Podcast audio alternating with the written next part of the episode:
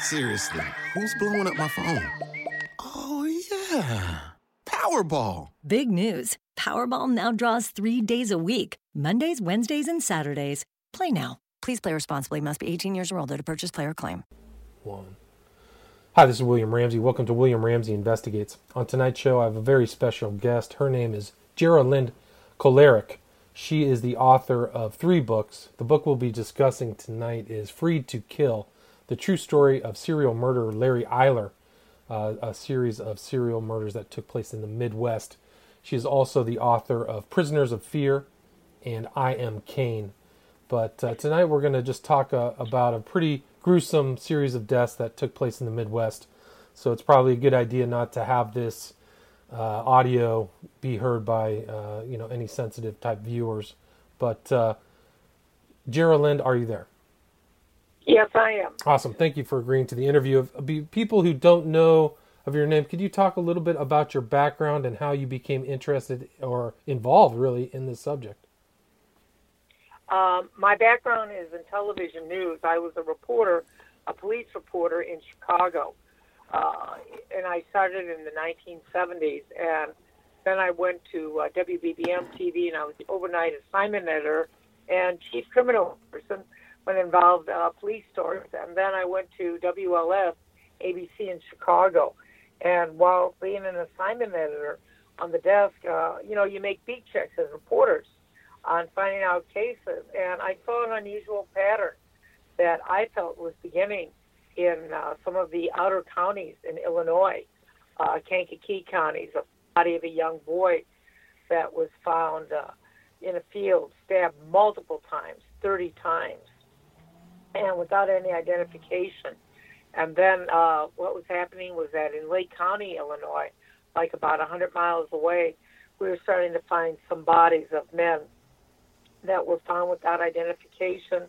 Uh, the pants pulled down, had multiple stab wounds. And of course, the police thought maybe they were drug related murders and uh, people was dragged across the field and nobody wanted to identify them. And then uh, Indiana started coming up with some bodies of men that were found without identification, multiple stab wounds uh, in wooded areas. Uh, so you didn't know, you know how long they were there.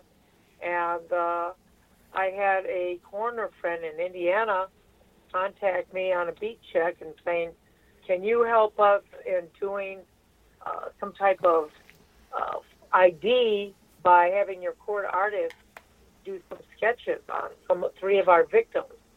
We think that maybe they're from Chicago, and uh, we feel that maybe they may be gay, gay men, and uh, male prostitutes, and that's how I figured we had a homosexual serial killer. We did do some artist drawings, but at that time, WLS didn't want to run the story nor the artist drawings, so our gay newspaper in Chicago ran the uh, artist pictures, and guess what? A week later, everybody was identified. All three men were identified, and they were male prostitutes. Gotcha. And So that, I felt that we had a serial killer. that was roughly 1982, is that correct? Yep, 1982. And then uh, 1983, on September 17th, a young boy uh, was found dead in Lake County, Illinois, right by Great America. Again, we have uh, pants pulled down and multiple stab wounds, but this time there was a driver's license found in the blood, and there was also a footprint that was found in uh, in the dirt because it had just rained the day before, and tire tracks. So now they had a very fresh scene because they were doing construction in the area, and the contractors came the next day and found the body. So uh, we it was started to become very apparent, and um, I learned that Indiana was looking for a possible homosexual serial killer because they had as many as nine bodies. Wow. Illinois had four. But the bodies, uh, like in the different jurisdictions, it seemed like whoever was uh, committing the crimes had started moving from one jurisdiction to another. Do you, is that correct? Absolutely, Gotcha. absolutely. The MO was uh, taking them and uh, out into a rural area and then doing whatever they had to do with them sexually and then uh, they would uh, stab them multiple times, at least 30 times or more, and leave them to decompose out out in out in the woods. And uh, you know, they just leaving them out there, and the animals would take care of the rest. And I think that uh, the person felt that too many bodies were accumulating in Indiana. That's why they moved more to Illinois, and that's why Lake County near Wisconsin were getting more of the bodies. And um, there was very sadistic too, right? Their stab wounds are very deep. I think that one of the medical examiners said there was a hunting knife that had to have been eight inches in length, and some of the stabs were all the way to the hilt, right?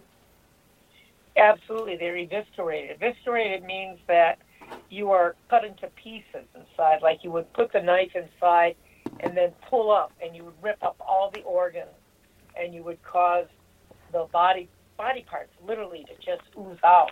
So they were very vicious stab wounds. It wasn't like just a puncture wound. These were very vicious, cruel attacks. Right, and uh, they were finding on some of the uh, the bodies, or if not most of them, that the wrists had had evidence that they were handcuffed too. Correct? Right, some type of ligature. Ligature. right. Mostly it was handcuffs, and one of the hands in uh, Lake County was cut off. And eventually, we learned that uh, on the victim, Ralph Ferreira, the uh, idea is that uh, he could not find the handcuff key, so he had to cut off the hand. I see. To cut off the hand, So- the, the perpetrator to cut off the hand to get the the cuffs off. Correct. get the hand, you get to get the handcuffs off. Right. Correct. Gotcha. So, and we had as many as 25 bodies. Um, because of the Ralph Calise murder, uh, I was very much aware that there was a task force in Indiana. And I told the sheriff in Lake County, uh, William Babcock at that time, that there was a task force that was looking at their murders in Indiana.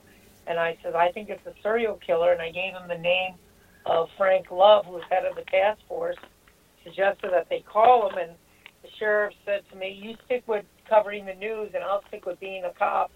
And he called me that night, and he said, "Agatha Christie, you have one heck of a story. We're meeting with the task force the next day," and that's when we broke the story at Channel Seven. Gotcha. And you said, I think you read at one time you were the only person who realized at one time that the bodies are linked to the bodies found in Indiana. So yeah, so that so that's kind of your direct tie to this serial murder. Right, because as a news person, I you know I save all my notes whenever there was a body found, and I put them in a folder called unidentified bodies, and uh, I saw the similarities. It was stab wounds. I'll be honest, William. It was a stab wounds that made me think this is a crime of passion of some kind, not your typical drug-related murder. Right. And there were some comparisons. I think the police were comparing this series of death to John Wayne Gacy, who was also from Chicago, the Chicago area, and the Atlanta child murders, just in uh, the kind of total number of victims. Um, not too much in that because the MO was completely different. Gotcha. Uh, and with Gacy, all the bodies were buried underneath the house. Uh, the Atlanta children murders, that is true because I remember sending our reporter out to Atlanta uh, concerning this and uh, trying to see if there was any kind of link with that. And then, um, how did it progress? I mean, what uh, were the next steps, and how the police investigation and your investigation kind of continued to unfold what was happening? Well, right after the task force meeting, incredible as it was, there was a, a traffic stop in Indiana, like a week to two weeks after, where a trooper saw a man leaving a pickup truck going into a ditch with a young boy, and he ran the license, and he saw that the man was a suspect uh, in a number of serial killings because Larry Eyler's name was given out uh, by a ta- given to the task force as a possible suspect, and uh, because he was involved in S and M and other situations in a previous crime uh, ten years earlier, where a man survived uh, very vicious stabbing. And that was Mark Yeah, Hen- Mark uh, Henry, right? You, that's how you start your book. Right. Well, yeah, right. But it was I changed the name of the guy. Okay. I called him Mark Henry. Right. And um, they he, he saw that he was a possible suspect, so he went down into the ditch, the police officer, and brought Eyler and the young boy out of there.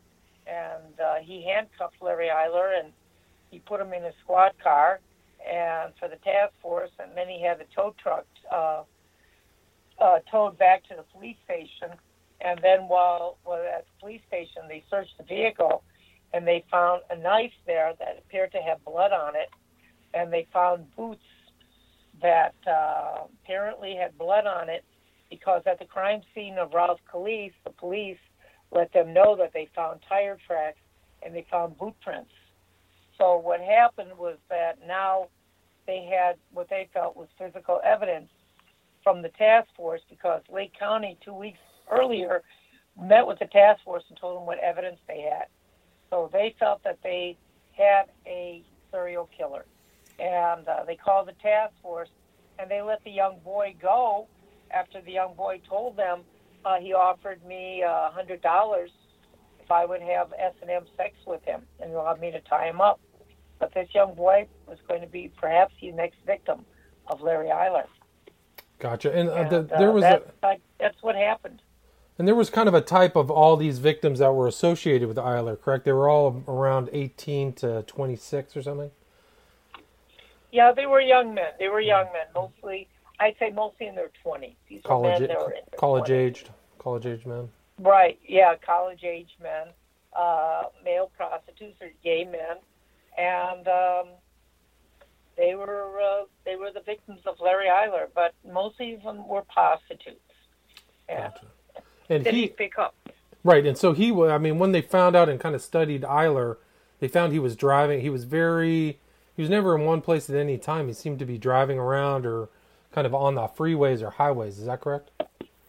Well, what was strange with Larry Eyler is that he would uh, be a normal-looking young man, uh, blue jeans, shirt, everything, and then when he would get into that mood to go out looking for a victim, he would change into a red T-shirt that said U.S. Marines, and he would have a cap on, a Army fatigue type of hat on, and boots and tight jeans, and he would go out there and look like hunting for his victims.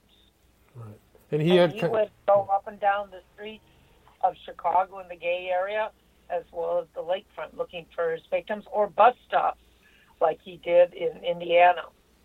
and I think in your book you talk about the police tailing him like ex, uh, extensively and just watching him drive around, looking at young men driving down, going to different gay bars, and just kind of like in a hunter hunter stance, like you said. Right, absolutely, absolutely. He was looking at his prey, looking for his prey. But Larry was mostly motivated in what he did by when he would have a fight with his lover John.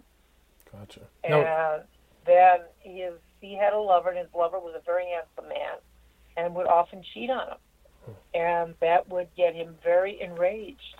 And that's when it seems that he would go out on his hunt. and who was he living with? Was that John Little? Was that his name? That the? no, okay, uh, was this different. is John Dobrowski in Okay. Chicago, Gotcha. and John had a wife too, Sally, and also they had a son together.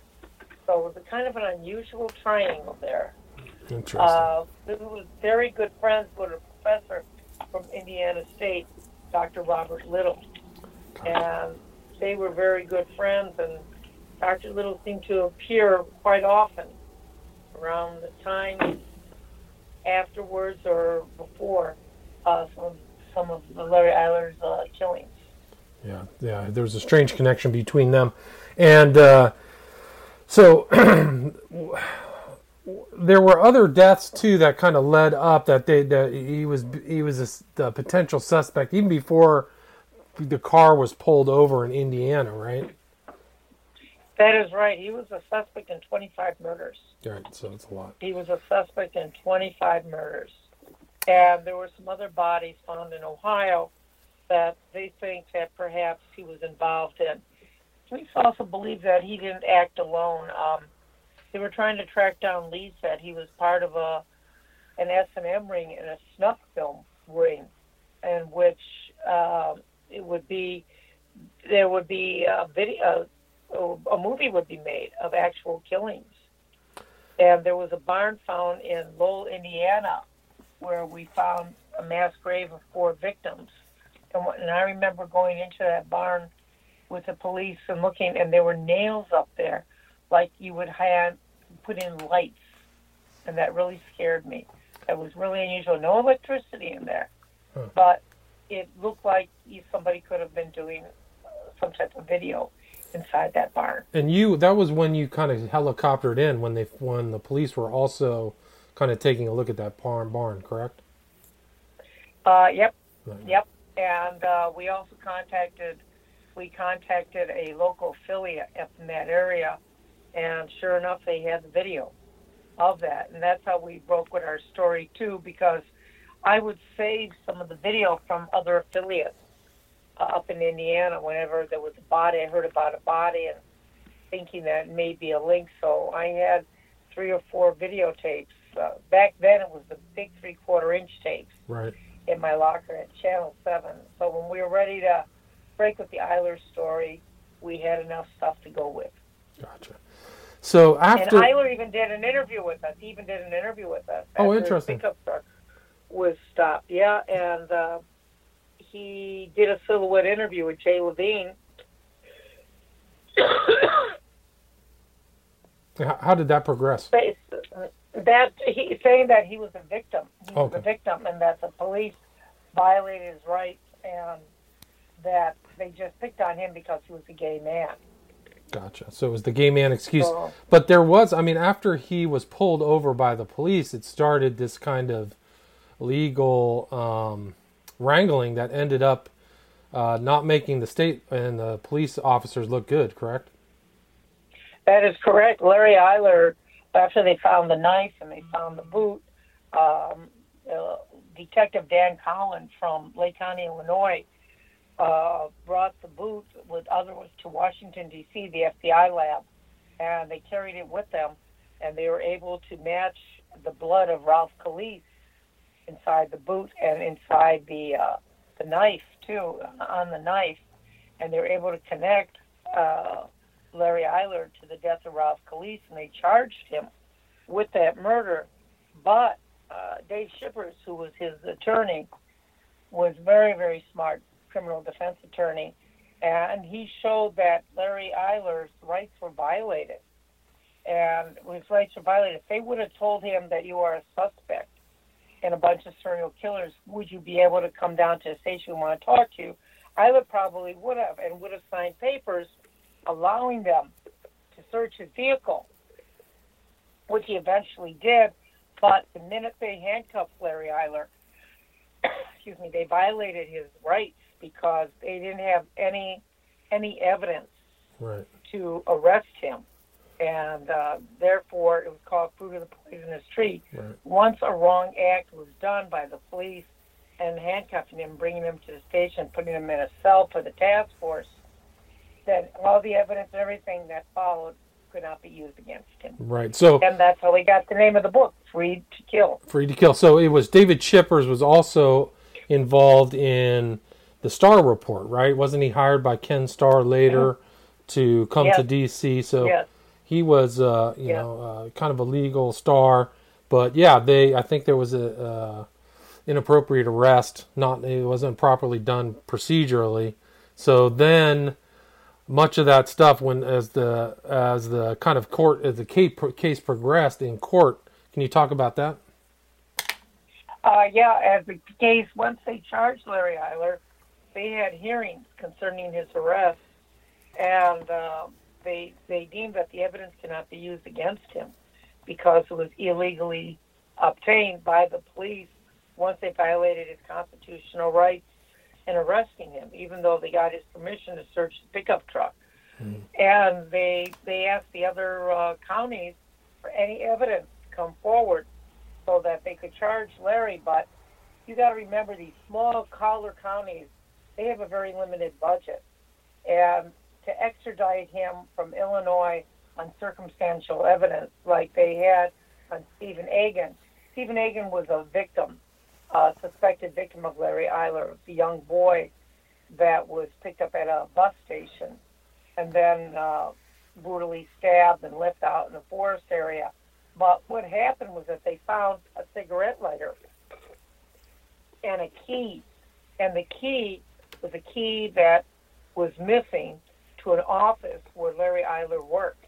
So that was Larry Eyler's key. And they could not, you know, that was circumstantial, the fact that Larry Eyler's key was found near the scene of the victim.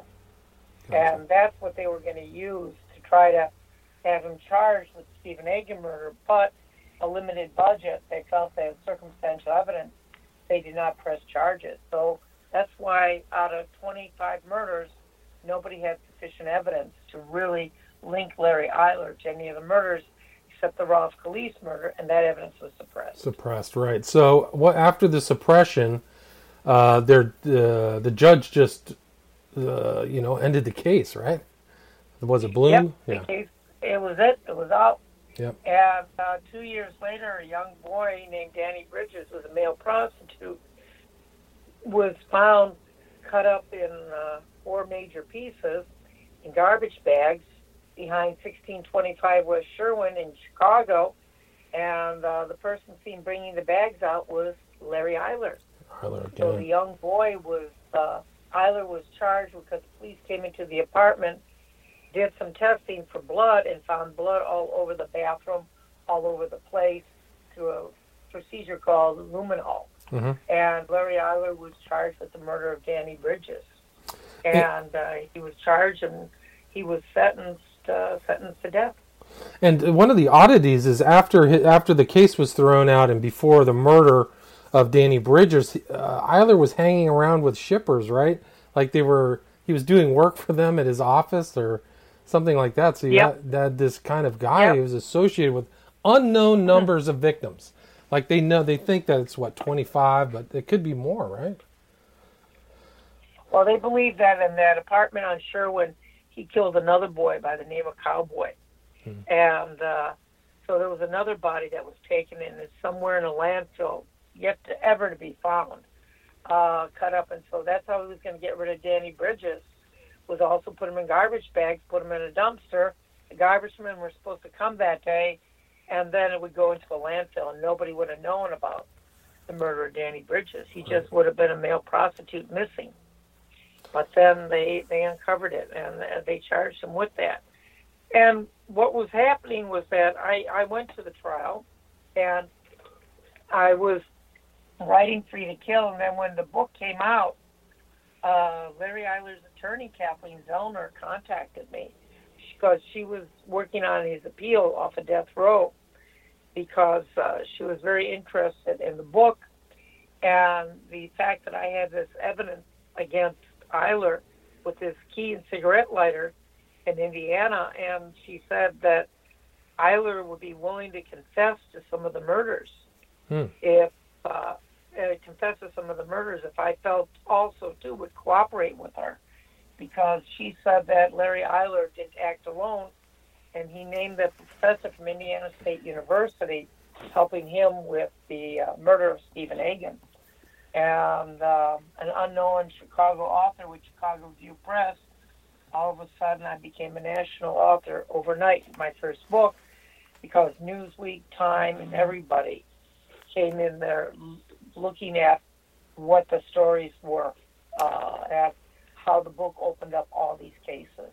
Gotcha. Yeah, it's really a great book. I highly recommend it. And uh, for people who don't know, Kathleen Zellner is now associated with Steven Avery as his attorney, his appellate attorney. I don't know, I haven't followed what's going on at this present time, but I know that, you know, there were appeals filed, etc. Well, she's a good lawyer. She's a good lawyer. And she's a real bulldog. I'll tell you that, getting involved in the cases on this. And uh, when Larry Eyler died in 1995, I called forth Kathleen Zellner to release all information on all the murders uh, that and to clear it for the families because originally uh, when I started writing the book, a lot of the families wanted to know the truth of what happened to their sons. Mm-hmm. Um, one, a lot of them did not believe that their sons were gay, and it really bothered them, and they wanted to know the truth, how their sons got picked up, were they male prostitutes, and they wanted it for their own conscience. And I felt that I had to help them out to learn the truth. So that's what Larry Eyler died of AIDS in 1995 in jail uh, in Statesville in, in uh, southern Illinois. And the When- owner came forth and had a news conference and released all the details, highlighting the fact that the book helped solve all them, you know, opened up all these cases. Oh, fascinating. Well, that's great. So, when was he scheduled for execution? Do you remember? Did he have an execution date when he was dying? No, he did not have an execution date. There was all these appeals that were going on. Gotcha. at the time, and uh, Kathleen Zellner wanted to prove that uh, this professor from Indiana State University was also involved in the Danny Bridges murder. That's why Eyler uh, confessed to the Stephen Agan murder, and we had this big trial in Indiana, and where he brought this a professor was arrested, brought in. It was a jury trial, but the jury didn't want to believe the words of a serial killer on death row, and they found that there wasn't enough evidence to convict Dr. Little. Gotcha. Then, right. So, uh, so he was set free, and Eyler went back to death row. Gotcha. But there was also was there wasn't there another unidentified accomplice who Eyler never said anything about? Is that true? Other than Little? Yep, Yeah. Okay. yep. There's another accomplice, alleged accomplice out there, and I never learned the name of the accomplice at all. But uh, Kathleen Zellner tried to try to get as much evidence as she could. They raided uh, lockers, uh, lockups where Dr. Little had a lot of his stuff, and they raided his house and everything. The police did looking for evidence. What I was really scared on is that police notified me that Dr. Little had a complete file on me Oh wow. And uh, every single clipping, anything I did on television in Indiana, he had recorded, and all this stuff on me. And there was a man that escaped from jail when Dr. Little was uh, in jail, and I was notified by Kathleen Zellner that this man was paid to kill her and me, and uh, that was that was really strange. And uh, I had Chicago police at my house and everything, and after a week, I said, you know, forget it. You guys go home. You're not going to sit here in my lobby. I'm not afraid. Let let a serial killer come and get me. That's okay. It's between them and me. Wow. Yeah. I mean, you were in the thick of it for a long time. How did Zellner get involved in the case? Uh, Zellner took it as a pro bono, pro bono uh, to help him get off of death row. Gotcha. But she's fr- she's from Michigan or something, right? Isn't she from Michigan? I think she was from Indiana. India. originally. Oh, okay. Okay. and uh, she's a well-to-do lawyer. Well-to-do lawyer. Uh, uh, her husband is uh, one of the heads of a major bank here in Chicago, and she uh, just was a lawyer that loves to help people and to try to help innocent people to have get their say out there and to get off of whatever crimes that they may be innocent of that they've been accused of. Gotcha. So she's a good lawyer. She's a good lawyer. Did they ever do an analysis of Eyler and ascertain why he was so violent, or what his what his um, you know other than sexual motivation, what his motivation for the brutality was? Yes, yes, they did. Uh, Larry Eyler uh, had a foster father, and one of the things as the foster father, when he would discipline Larry, uh, he would put him, he would tie him up and put him in a bathtub and pour hot water from the faucet onto his genitals, and that would enrage Larry, and being tied up would enrage him, and um, he would get angry, and when he would get very angry he would live out fantasies of taking people and putting them in place of the person that he's angry about. And he would replace these male prostitutes with John, and then he would be angry that they would perform a sexual act on him, and that he that they made him cheat on his lover, and that's when he would stab him multiple times because of his rage at John. Wow. So that's that was he was he was a borderline personality. He was also schizophrenia. So and uh, let's see, let's see, schizophrenic and bipolar and borderline personality. Yeah, so he was just a mess. But his lover also died of AIDS too, correct? Kind of Right, his lover crisis. died of AIDS first, and he infected Larry, and then that's Gotcha, that's how Larry got, and that's how Larry died. gotcha. And uh, was there anything else to this story that you know we missed, or that you'd like to uh, make a comment about? Well, I think that the I, I don't think that Larry acted alone, seriously, and we never knew whatever happened with Dr. Little. After all the stuff hit the fan about 92, 93, uh, with the Stephen Agan case and the trial, he seemed to have disappeared from Indiana State University and Terre Haute. And where did he go? What's happening? You know, that's my good question. And the fact that you still have similar cases, that's scary Right. uh, out there. Uh, I mean, I was when Dahmer happened, I was contacted by the Milwaukee police, and I was brought down to Milwaukee to look at victims' photos and see if there was any connection with Dahmer, with Eyler, and I said no, not at all that I knew of, because, and I hate to say it, he had my book Freed to Kill in his apartment. really? And Wow, that's the, scary. He had the page marked, and they showed me where he where I talked about the fact that he used Placidyl, sleeping pill, and he put two to three Placidyls in a beer, and he would shake it up, and then put the beer in a cooler, and then when he'd get his victim, he'd offer him a beer, and he'd pop it open for them.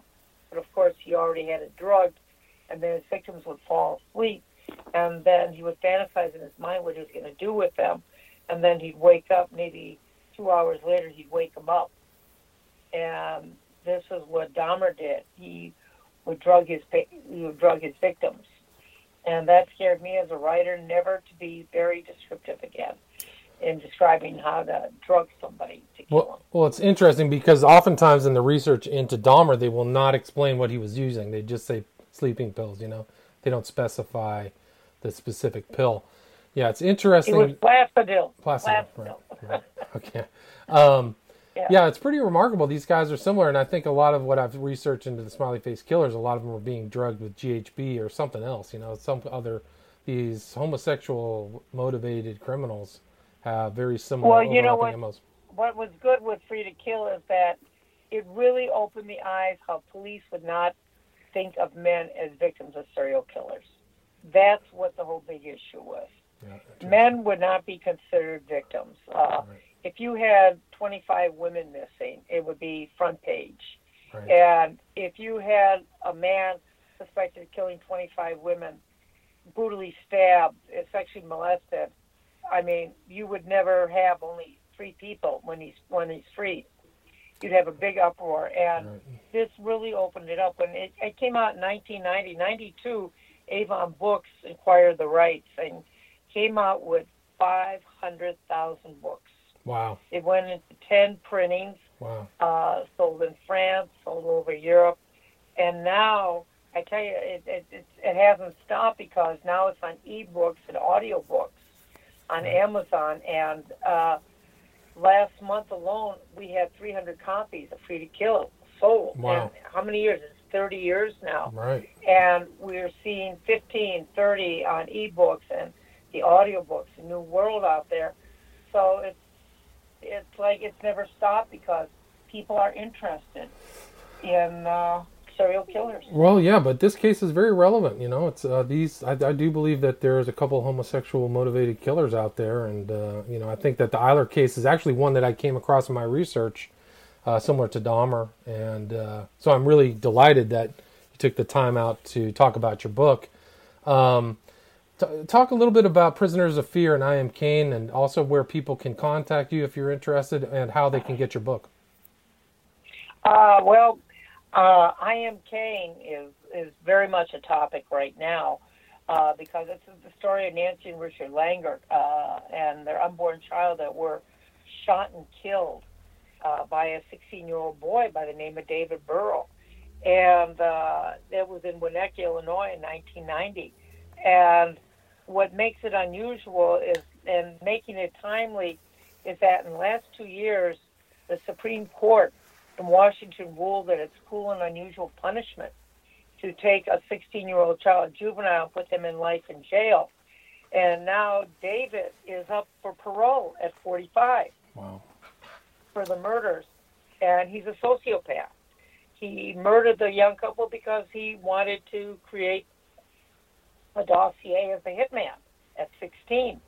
And uh, this is now becoming, I mean, I was on 48 Hours uh, two years ago, I was on Killer Kids, and this summer the case is going to be coming up. And I'm going to have to testify before the Illinois Supreme Court because I'm the only one that has a psychiatric records on David Biro uh, when he was uh, when he tried to poison and kill his family uh, before the murder of Nancy and Richard Langert. So it's a story that gets into the mind of the killer, shows how a child uh, becomes more aggressive as they become a teen, and how he becomes a killer, and a story that had so many twists and turns. They thought it was uh, the IRA, the Irish Republican Army. They thought it was a syndicate. They thought it was drug dealing. Nobody ever thought that it would be a 16-year-old boy from a well-to-do family that would have killed it. And Prisoners of Fear is a very unique book about Connie Cheney, Winnie, Connie and Wayne Cheney, eh, who was stalked and killed by her husband Wayne. And it is told by the people who are dead because I got a hold of Wayne's diaries uh, because he kept extensive diaries even when he killed Connie. And I got a hold of Connie's diaries. And I was able to take a look through the court system and through her diaries and his and how that someone is stalked and what they went through and how the laws were not there to protect them. And because of Connie Cheney, that the stalking laws became the stalking laws in Illinois because of her death. And what what year was that? When did that take place? Uh, that was in 1993, Gotcha. and my that book came out in '95. So I was going pretty good. 1990, 1992, and 1995. Gotcha. uh, the books. I was to become the next Ann Rule, and but I tell you, William, it's hard writing true crime books. Everyone thinks it's easy, but it's real. It's real, real stuff. It's not Yeah. fiction, Right. and you have to get all the court records. You got to get coroner reports. You got to get the court trials, and it's a hard thing to put that all together.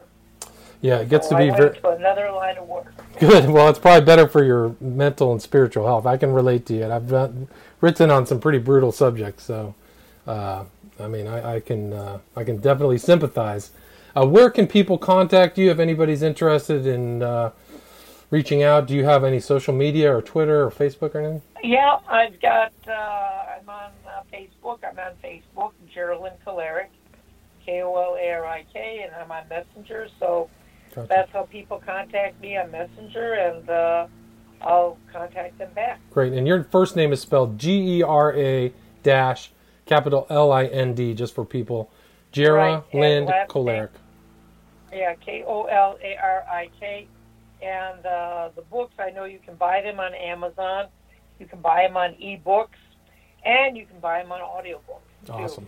And the, So ti- the they're they're out there. They're out there. Awesome. And the title of the book we talked about tonight is Freed to Kill The True Story of Serial Murderer Larry Eyler. Jera Lind Kolaric. Thank you very much. Thank you. Thanks Okay. a lot, William. Awesome. Thank, you. Okay. Bye bye. Bye bye. Bye. Okay, we're done. We're just. Seriously, who's blowing up my phone? Oh, yeah. Powerball. Big news Powerball now draws three days a week Mondays, Wednesdays, and Saturdays. Play now. Please play responsibly, must be 18 years or older to purchase player claim.